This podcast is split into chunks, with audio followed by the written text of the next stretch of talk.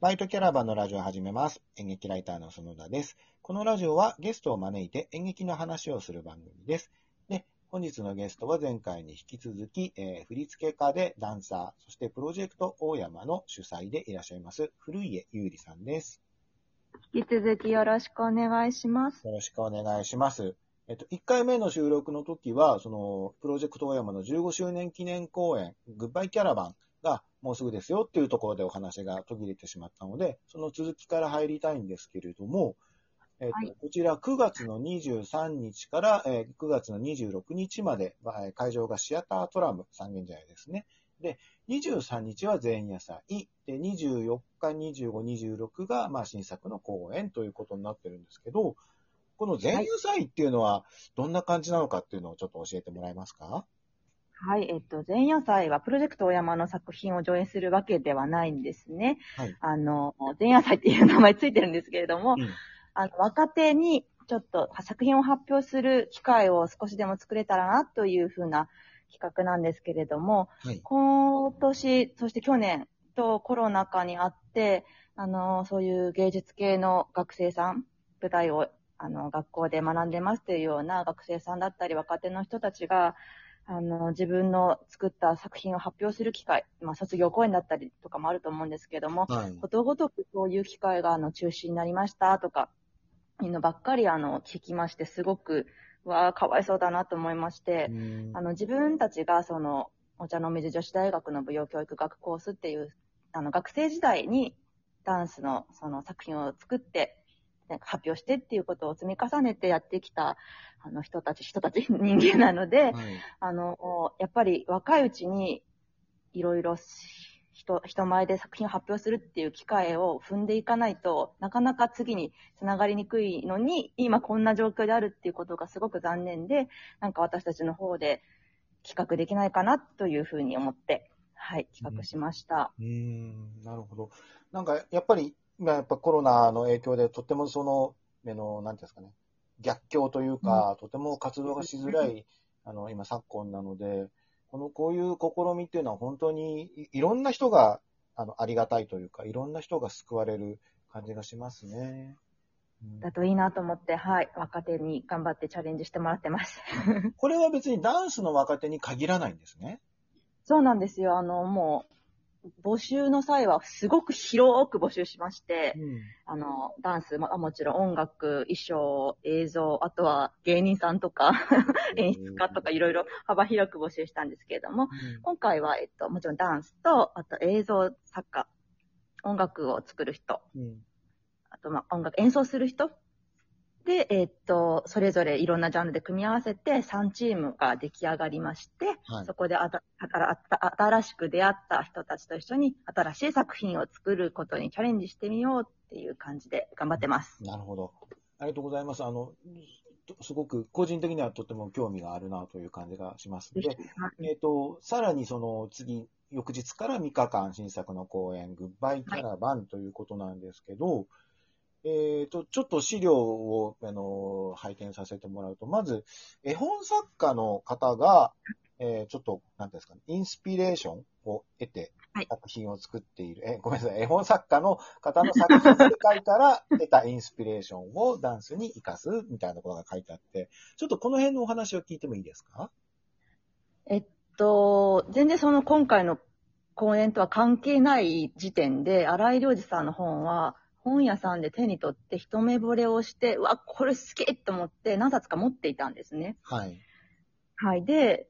なんか、なぜかそこからいろんなご縁がありまして、うん。なぜかとか言って、いやいや。あの、ご縁がありましてう、ん。そのちょっと新井さんの作品から、あの、ダンスの作品を生み出していくっていう機会に恵まれまして、うん。ただ、あのー単純に新井さんのどれか一つの絵本を選んで、その絵本をダンスで表現しますというわけではなく、はい。なんかその作品から得た、まあ、インスピレーションとか、あとはなんかこう、新井さん自体の言葉がすごく面白いので、うん。あの、ちょっとエッセイというか、そういうのを読ませてもらったんですけれども、荒井良二さんからのインスピレーションみたいな、広く、うん。なんか、すごく魅力的な方なので、なんか荒井良二になりたいみたいなところまで今来てます。へえ、すごい。はいそれはかなりその、荒井良二さんの世界観とプロジェクト大山の世界観っていうのは、そのなんか親和性が高いっていうことなんですか？なんかおこがましいんですけれども、あのーなんていうか、ちょっとふざけてる感じというか、ちょっと突っ込み入れたくなるよね、みたいなキャラクターの方でして失礼かな。違う、これすごく褒めてるんですけどもう、んはいはい、褒め言葉です。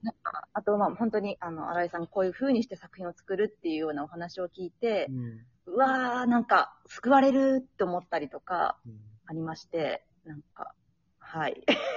多分、ただ好きなだけです、新井さんが。でも、本当にその、えっと、本屋さんで偶然、あの、はい。やった絵本からご縁がつながって、っていう意味では、すごくこう、なんかこう、期待感というか、楽しみな感じがすごくあるなというふうに僕には思えるんですけど、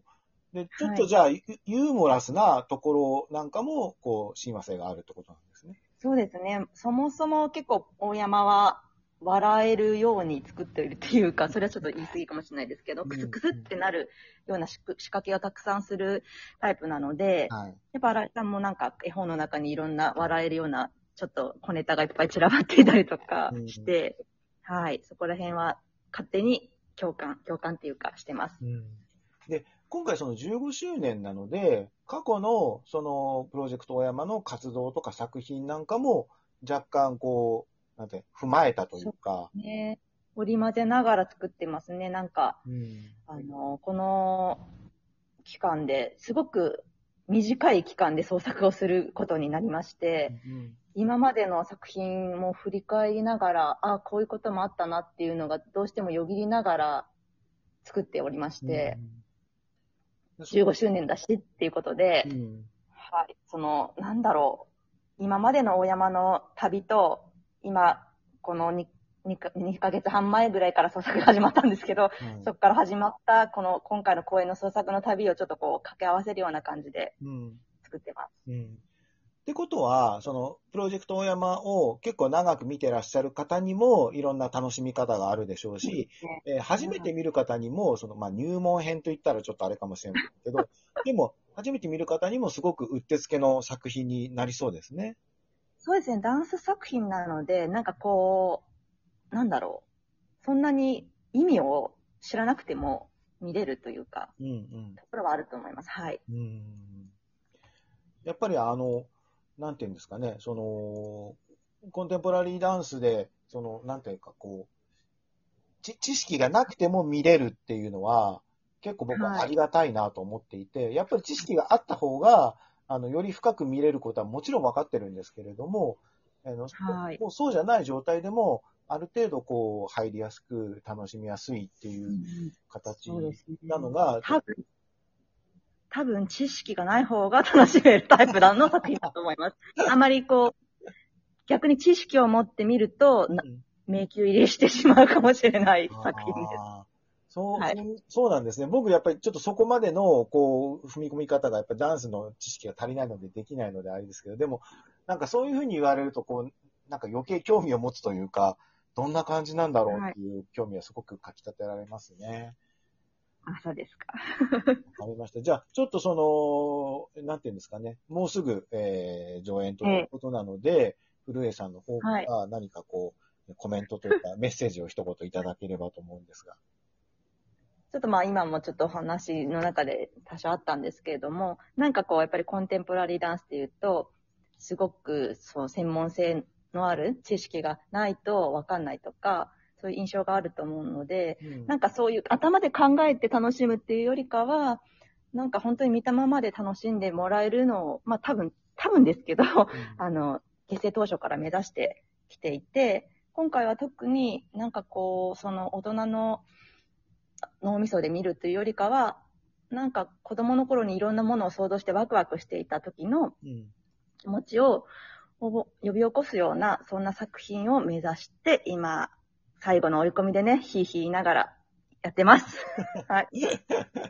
ありがとうございます。あのーラジオの概要欄に、えっ、と、講演のリンクとか、あの、テキストとか貼っておきますので、えーぜひ気になる方はちょっとチェックして、えーネットで情報などを見ていただければと思います。で、あの、もし初めてプロジェクト大山をちょっと、あの、インターネットで検索したよとか、あの、今リンクをは押して見てみたよっていう人は、こう、はい。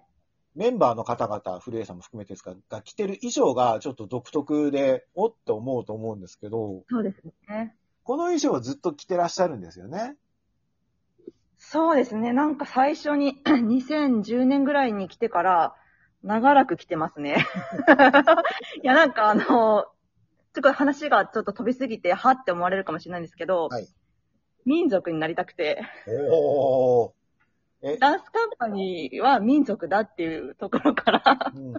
始まってう、ん。この衣装になりました。ああ。ちょっとそれ、深掘りしたいんですけど、時間がないんで、ちょっと今日はやめておきます。またちょっと改めて、その衣装の深掘りの話をぜひ聞ければなはい。というふうに思ってます。でも、僕が初めて見た時も、この衣装で踊ってらっしゃって、今もこの衣装でチラシとかが映っているので、きっとはい。15年間変わらず、こう、なんていうんですかね、プロジェクト大山らしい演目が見れるんじゃないかなという気がしています。はい。笑っていいって言われると結構お客さんとしては気が楽ですね。笑ってほしいです。はい。いいとかじゃなくて、はい。ダンスカンパニーでそういうふうに、こう、ちゃんと言ってくださるっていうのは、やっぱりその、敷居がだいぶ下がると思うので、とても楽しみにしております。はい。はい。ということで、えー本日のゲスト、えー古家ゆうりさんでした。お忙しいところありがとうございました。クレースありがとうございます。はい。本番も楽しみにしてます。あります。